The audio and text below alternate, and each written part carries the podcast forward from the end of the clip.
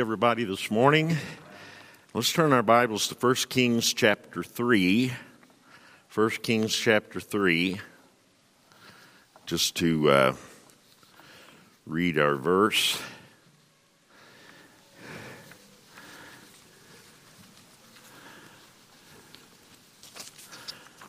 Actually, look at 1 Kings chapter, no, 1 Kings chapter 3, and uh, we'll start reading at verse 16 today.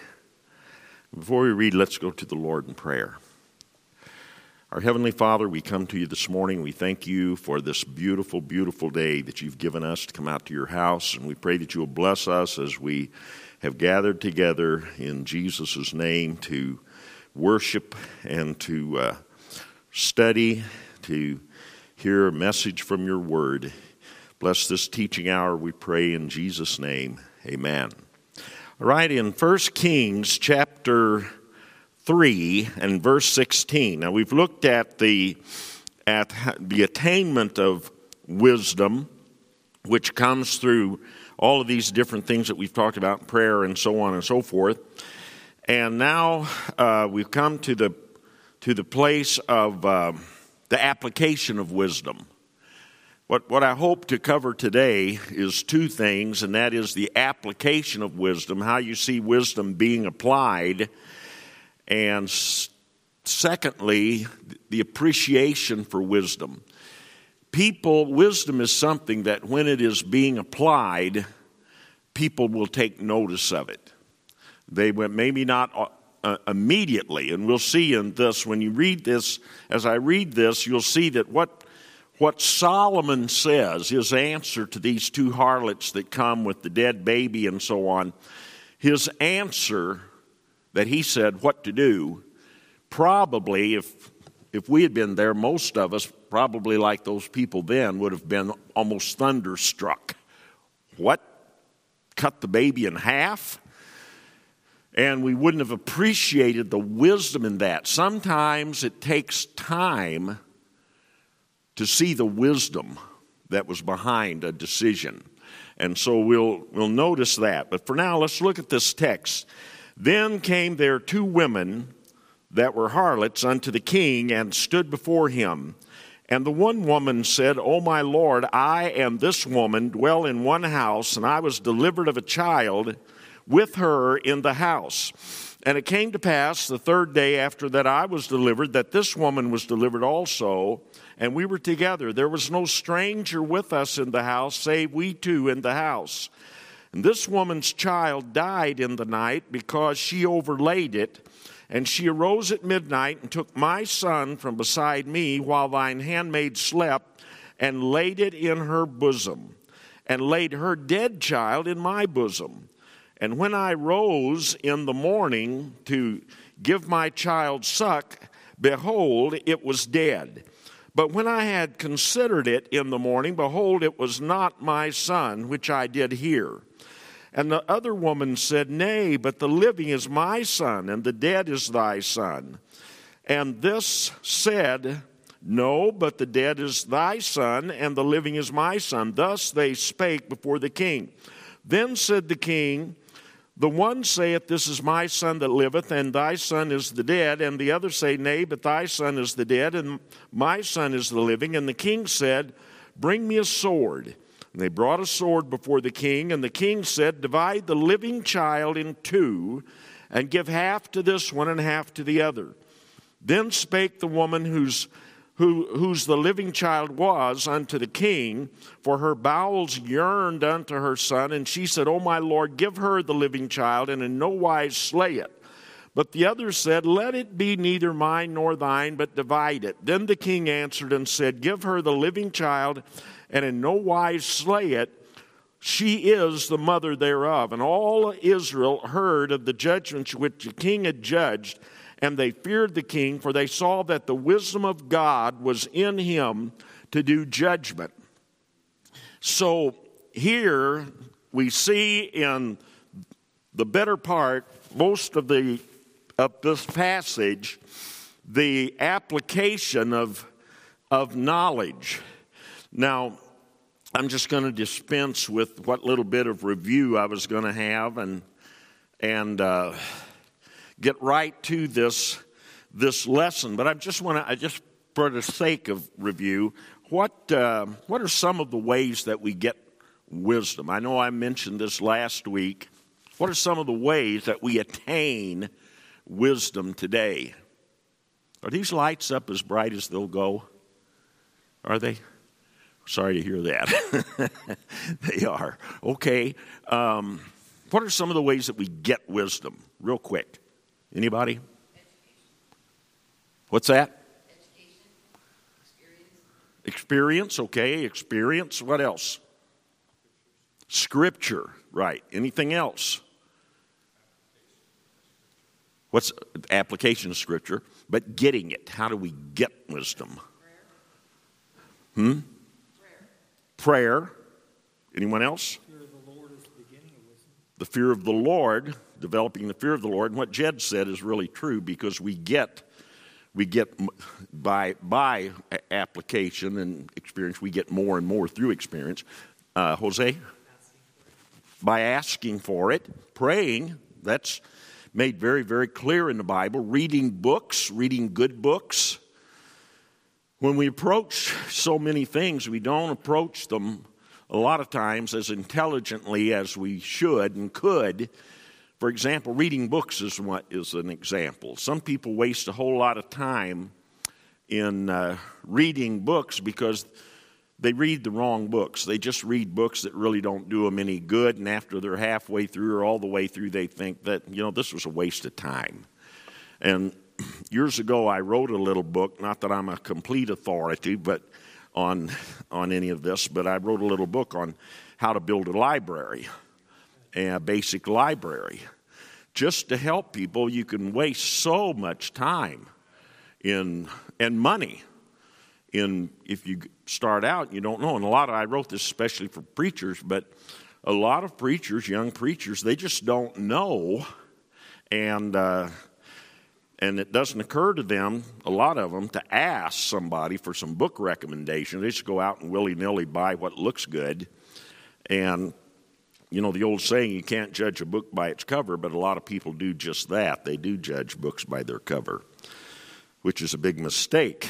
But anyway, these are some of the ways that we get knowledge. But now, we're looking at the actual application of knowledge. This is all so, so important for our day. We have never, I think it's safe to say this, that we have never, because of the times we're living in, never needed Christian people to have wisdom and exercise wisdom more than today. Now, why do I say that? Because we are living in darker times universally than have ever been lived by any people in the history of mankind. These are darker times, and we just use our own country as an example.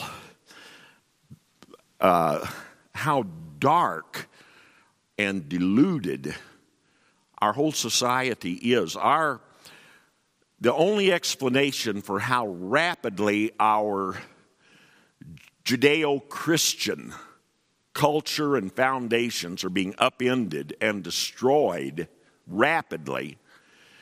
The only explanation for how this is happening, the way it's happening, so quickly, so outrageously, the only explanation is supernatural.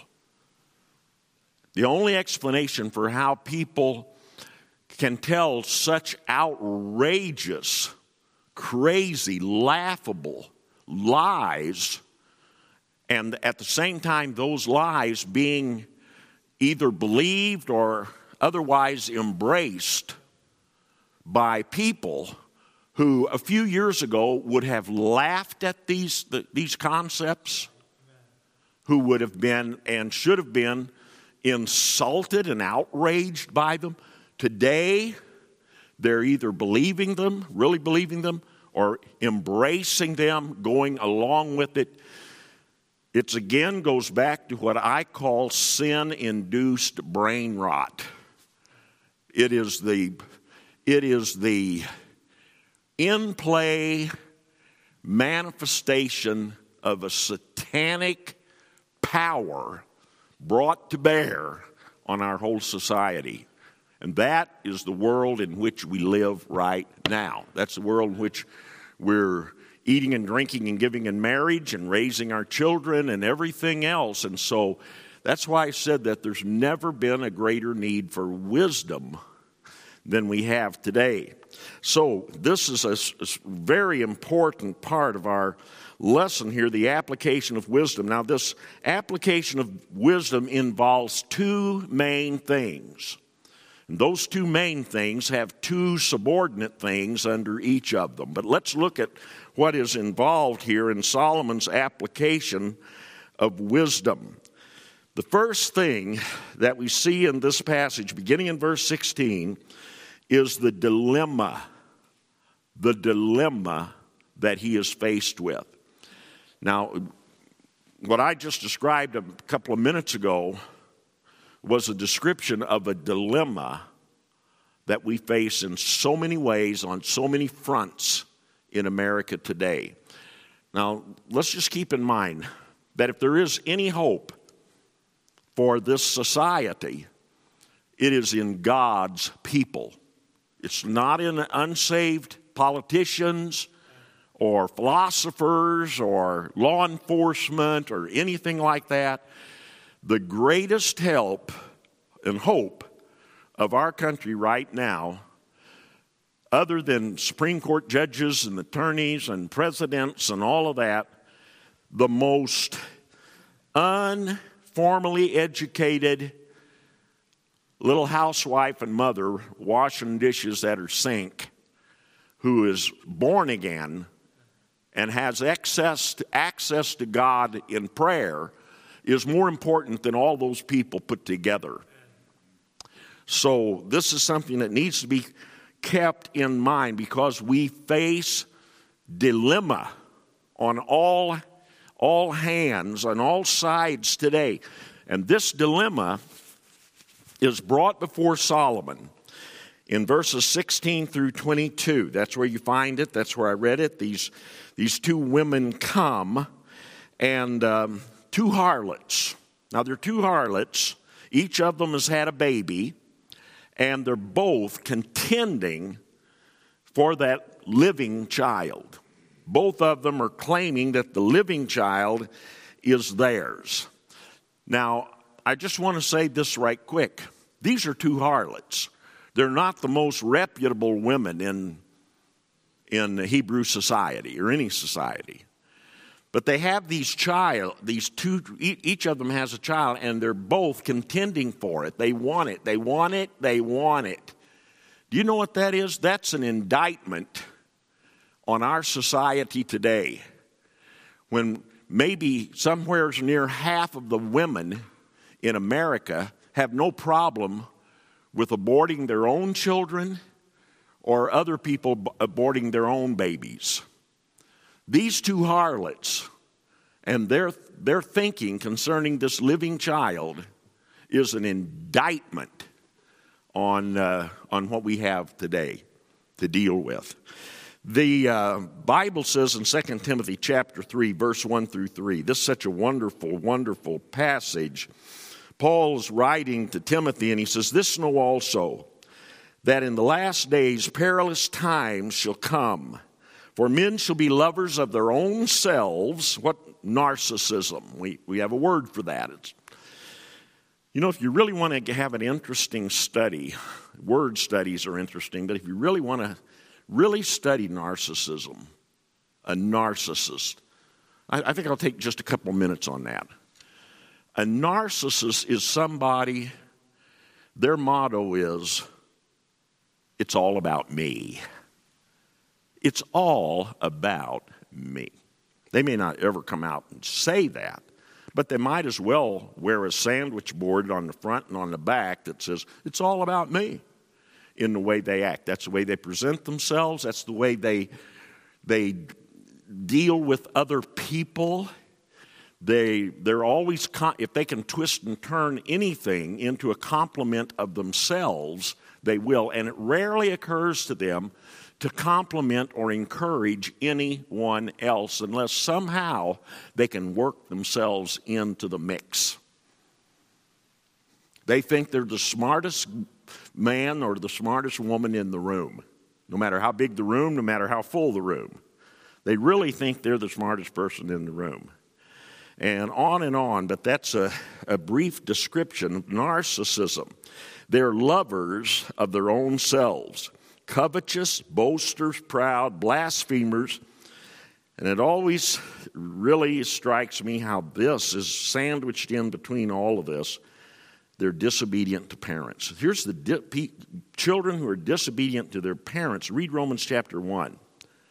They're, they're cat, right in the same category with sodomites and murderers and everyone else, which God is wanting to impress upon us how important it is that we raise obedient children. Children have to be taught to be obedient. And that's why I'm just going to say, and I know I've got a bunch of grandchildren here, and, and uh, you know, I have to face all the time every parent here. But it is not a good thing for these children, it's getting worse and worse and worse, to be running and dashing and foot racing around these hallways. That is not a good thing on so many levels. The biggest one being it's a, it's a bad misrepresentation of, of their parents. And I'm sure not one of those parents has not at some time or another said, Don't run, behave yourself. I'm just using that as an example of how important it is that children be orderly and taught to behave. Somebody might think, and you know, might be thinking, well, there you go, Brother Curtman. We knew you when you were 40, and here you are at this age. You're just another one of those old curmudgeons that. no, that's not that. That's not that at all. Because I've been saying that for years. But it's so important. Disobedient to parents, what a dangerous thing. Unthankful, unholy, and here it is without natural affection. Without natural affection. There are people who have children and they have pets, and they treat their pets with more concern than they do their own children. I've been in homes where they've told a child to get out of his chair because the dog wants to lay in it. Would you believe that? I mean, I was there when it happened. And uh, so, without natural affection, truce breakers, false accusers, incontinent fears, despisers of those that are good. But these people without natural affection, natural affection, are, are right in here. Uh, it's like that Harvard University professor, Peter Singer. Look him up on internet and include this little phrase a boy is a pig uh, just but a boy is a pig peter singer it'll bring it right up he is one of the leading psychologists and authors and so on and so forth and he's he made that statement there's no difference between a boy and a pig in terms of the value of their lives so if that's not without natural affection i don't know what is but again here, under this dilemma, you see the claims that were involved. And to these, uh, at least at this point, to these harlots' credit, they were way, way, way out ahead of a lot of, of mothers today in their concern for this child. So you have the claims under this d- dilemma, and then in verse 23, this, these claims present as they're brought to Solomon a conundrum. Now, I, I wanted to make sure about the definition of that word, so I looked it up, and once again, I was right on target. Just kidding. But what is a conundrum? When you're faced with a conundrum, what is a conundrum? A puzzle? Right. A sticky wicket. Just a, a difficulty. Here's the definition a confusing or difficult problem or question. And I put down what we would call a pickle, a, uh, a can of worms, a sticky wicket, a conundrum. That's what's brought before Solomon. And then you go from the dilemma, which involves these claims and this conundrum, to the decision that was made. Now, what we need today is wisdom, especially in our, starts with a L, what? Huh? Leaders. Wisdom in our leaders. Do you know what the most, if, number one most important thing about a leader and what a wise leader is just going to naturally do right off the bat? Anybody want to guess? They're going to lead. you know, there's a, more, than, more than one of our American generals made this statement either uh, follow me, uh, lead, gu- lead, guide, follow, or get out of the way. And so, a leader, number one, a wise leader is going to lead, which means they're going to be able to make a decision. To make a decision. You ever deal with people and they just can't make a decision? We all have that to some degree, I think. It's hard to make a decision sometime, but leaders in situations like this, they have to be able to make decisions. And here's the most important thing about making decisions you can't be ready to make a decision quickly unless you got it in you to make a decision quickly. And what I mean by you have it in you to make a decision is what the pastor mentioned a while ago. To get wisdom, we have to be we have to be in the scripture, in the scripture, in the scripture.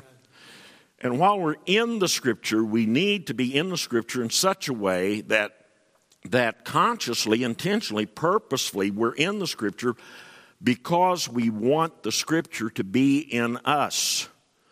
We want to be inundated with the scripture, with truth, so that when we are faced, come up against a decision like a wet sponge, saturated sponge, when we, saturated by the scripture, come up against any kind of decision, it will automatically trigger a response that is based upon what the scripture teaches.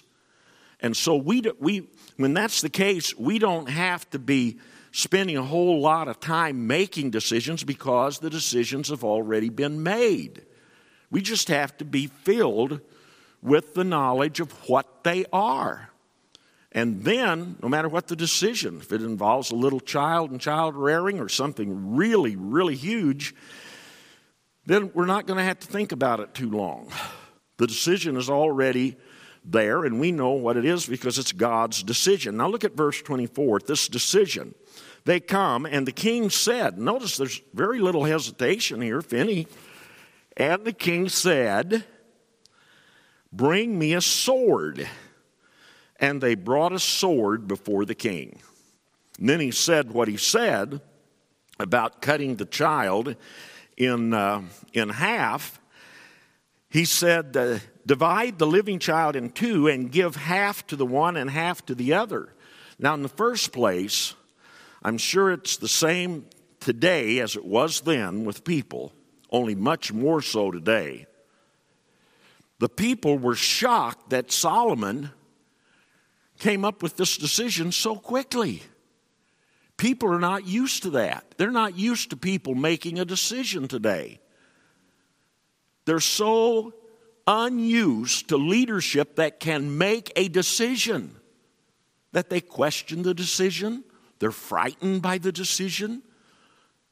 Oh, he, he's just came up with that too fast. He's not thought about it. And no doubt, I mean, this is what people would have been thinking then because people are not, especially in our day, they don't even know what leadership looks like, let alone sounds like, because it's been so lacking or it's been so perverted and twisted that they don't recognize true wise leadership. And what people don't understand, they're afraid of. That's why it's going to be so easy for, for our government and this woke power base today in this country to turn the fires of persecution on Christians because this unsaved society does not understand the principles of the Sermon on the Mount. They don't understand turning the other cheek, trusting in God. It's better to give than it is to receive. They don't understand any of that. And what people do not understand, history has proven it out, they are afraid of. And when people don't understand something to the extent that they're afraid of it, they always attack it.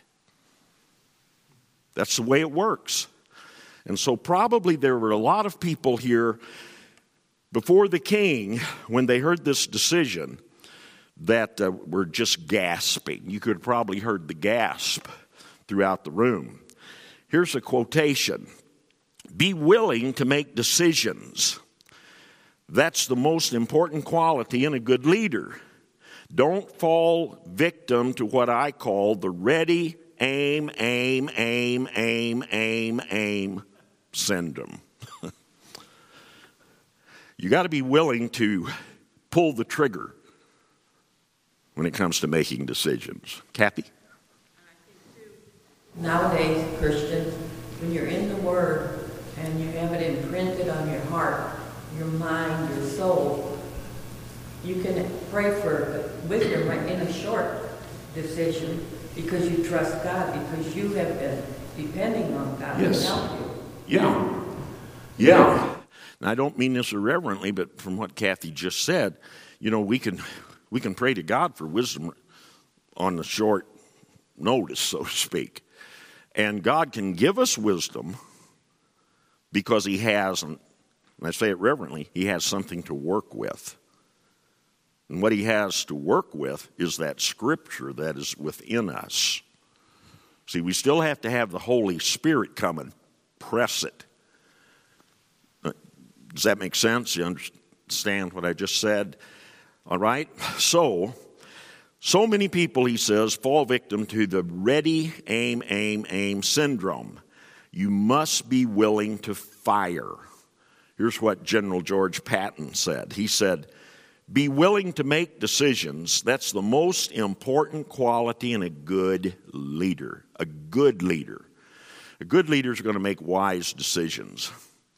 Now, I've been under it in the work workplace, uh, in the military. I know what it is to be under a bad leader.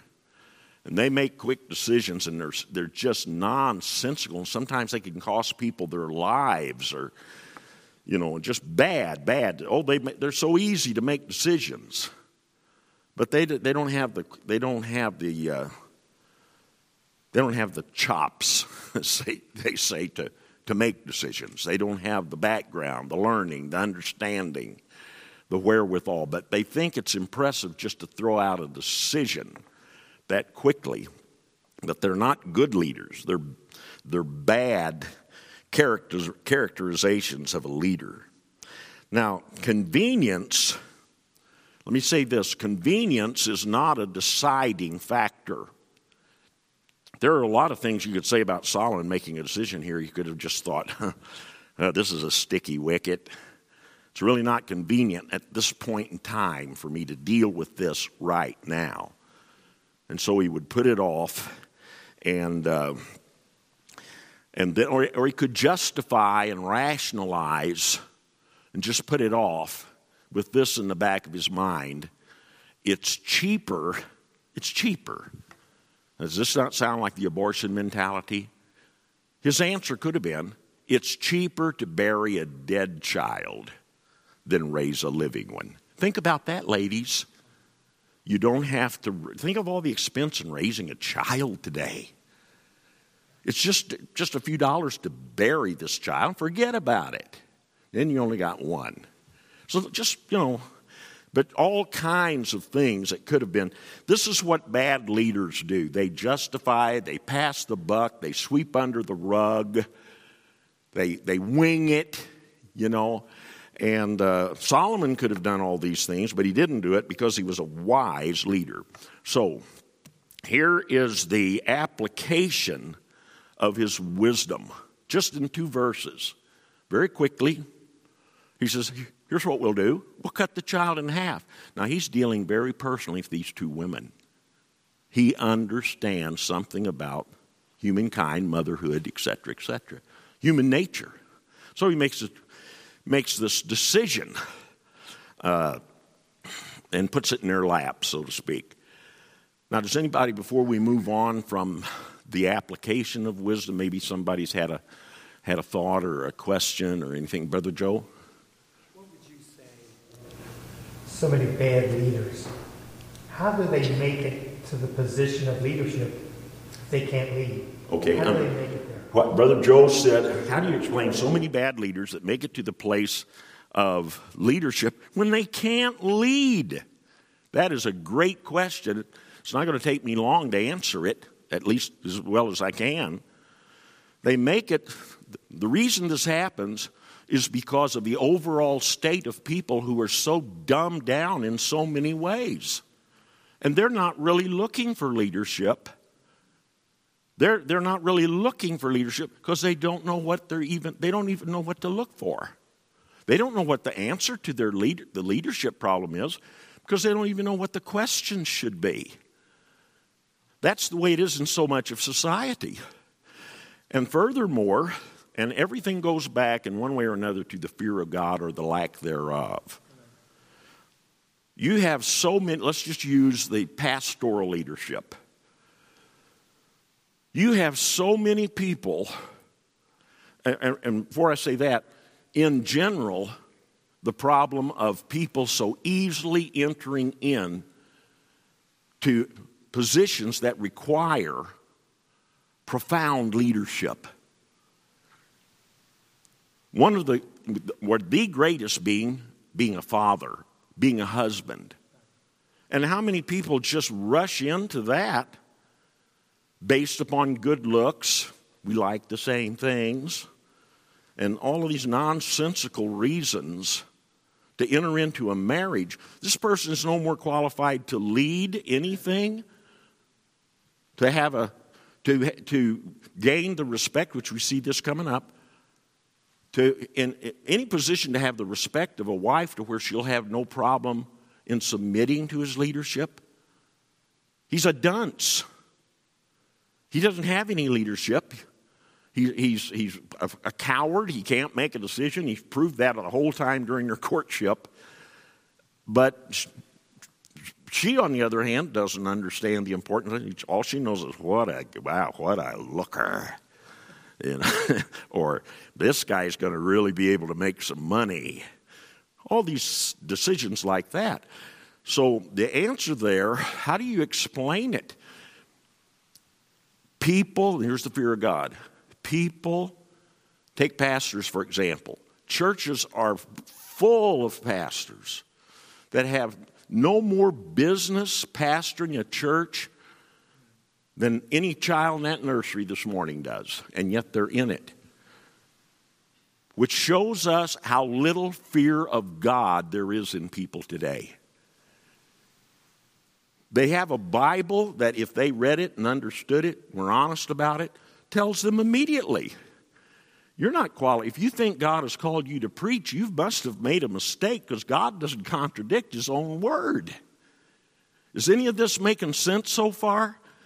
And so here you have pastors, because they have no fear of God, they thrust themselves in this position.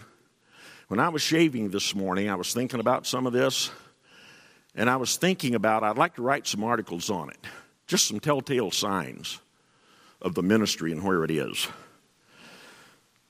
You hear preachers so many times, and they'll say, especially younger ones. Mm, I'm not being, uh, I'm not being discriminatory now. It's just the way it is.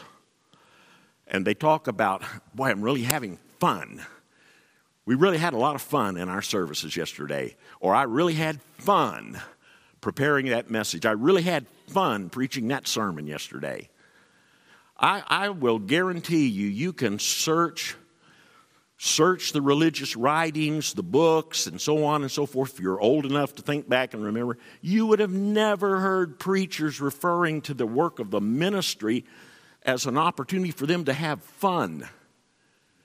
That is one of the most despicable, telling, revelatory commentary on where the ministry is today.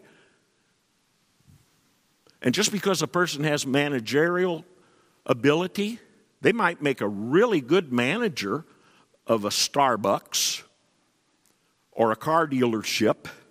They may be, might be a top notch sales manager because they got charisma, they've got street savvy, they know how to work people, manipulate things, and promote and advertise and all of that. And they can therefore build a super mega church. But they don't have any business in the ministry. And we're getting away from the whole concept of a God called ministry in Baptist churches. One of the things that God's people have always believed in is a God called ministry. That God calls preachers. And people used to be very careful about their use of words across the board, their use of vocabulary. And people used to, and I'm, please uh, don't misunderstand me, but it's just a trap into which we can get caught up. I, I get caught up in it. But we got to be very careful about talking about so and so is going to be preaching and pre. No, they're, they're not preachers. We don't mean to, we don't mean to be passing it off or dismissing the idea of preachers that God calls preachers. But when you do that and you've got 10 year olds and 13 year olds and new Christians, before long they're going to start thinking, I didn't know that God called this person to preach. See, I never heard this language until the last 10 years. And, and, and it's easy to get caught up in it.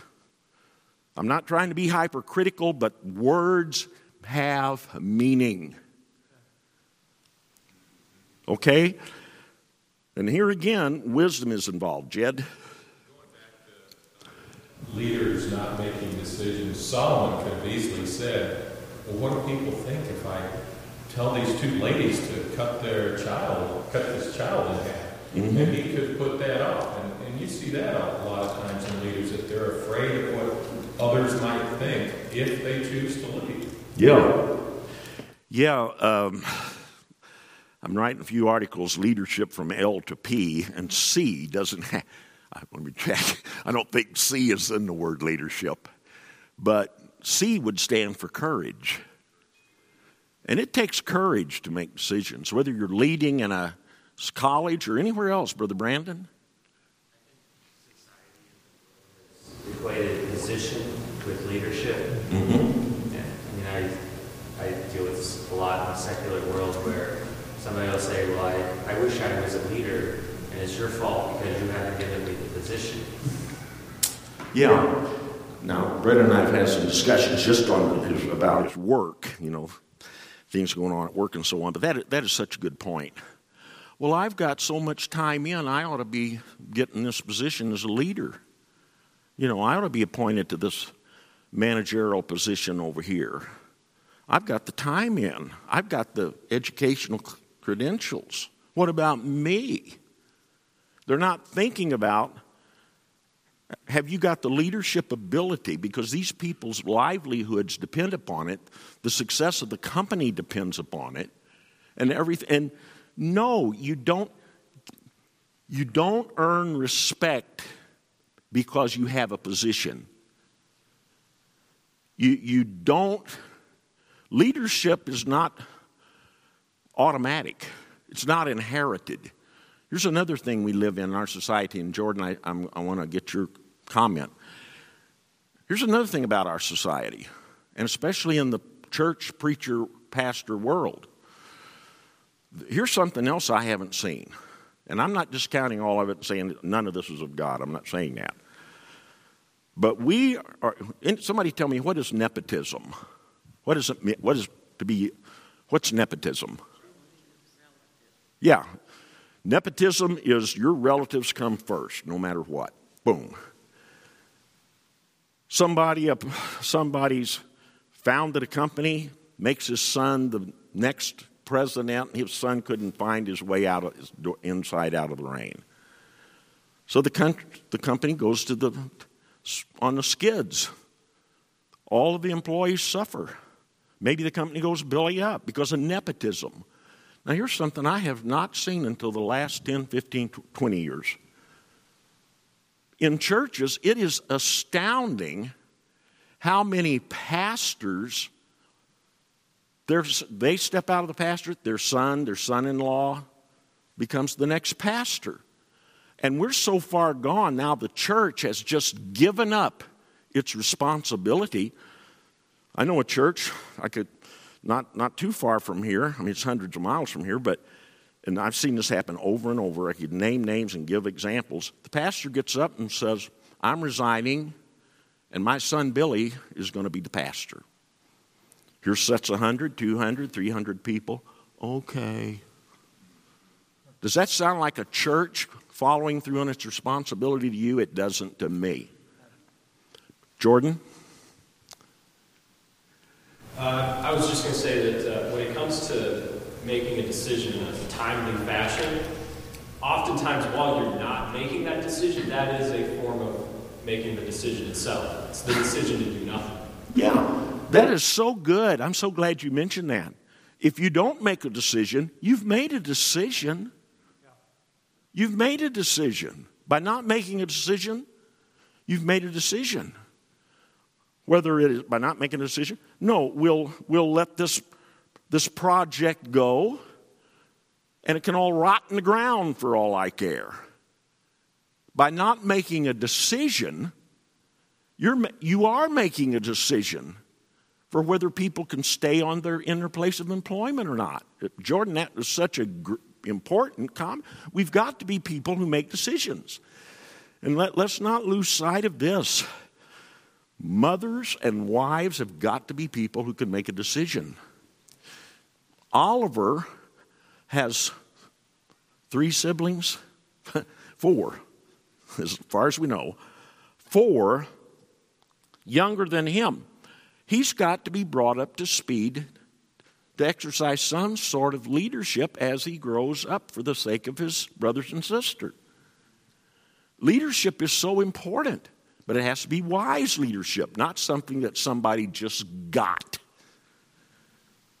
because they fell into it or they kicked the door open to get there or whatever. Anybody else? Okay. Uh, if I sound passionate about this, it's because I am. I'm, I'm, not, I'm not angry about I'm not mad about anything. Sometimes I have to explain myself about that. I don't want to come across that way. All right, now, here's a decision. We're done. Class is over. And that was a hard decision to make. But it was made for me, so class is dismissed.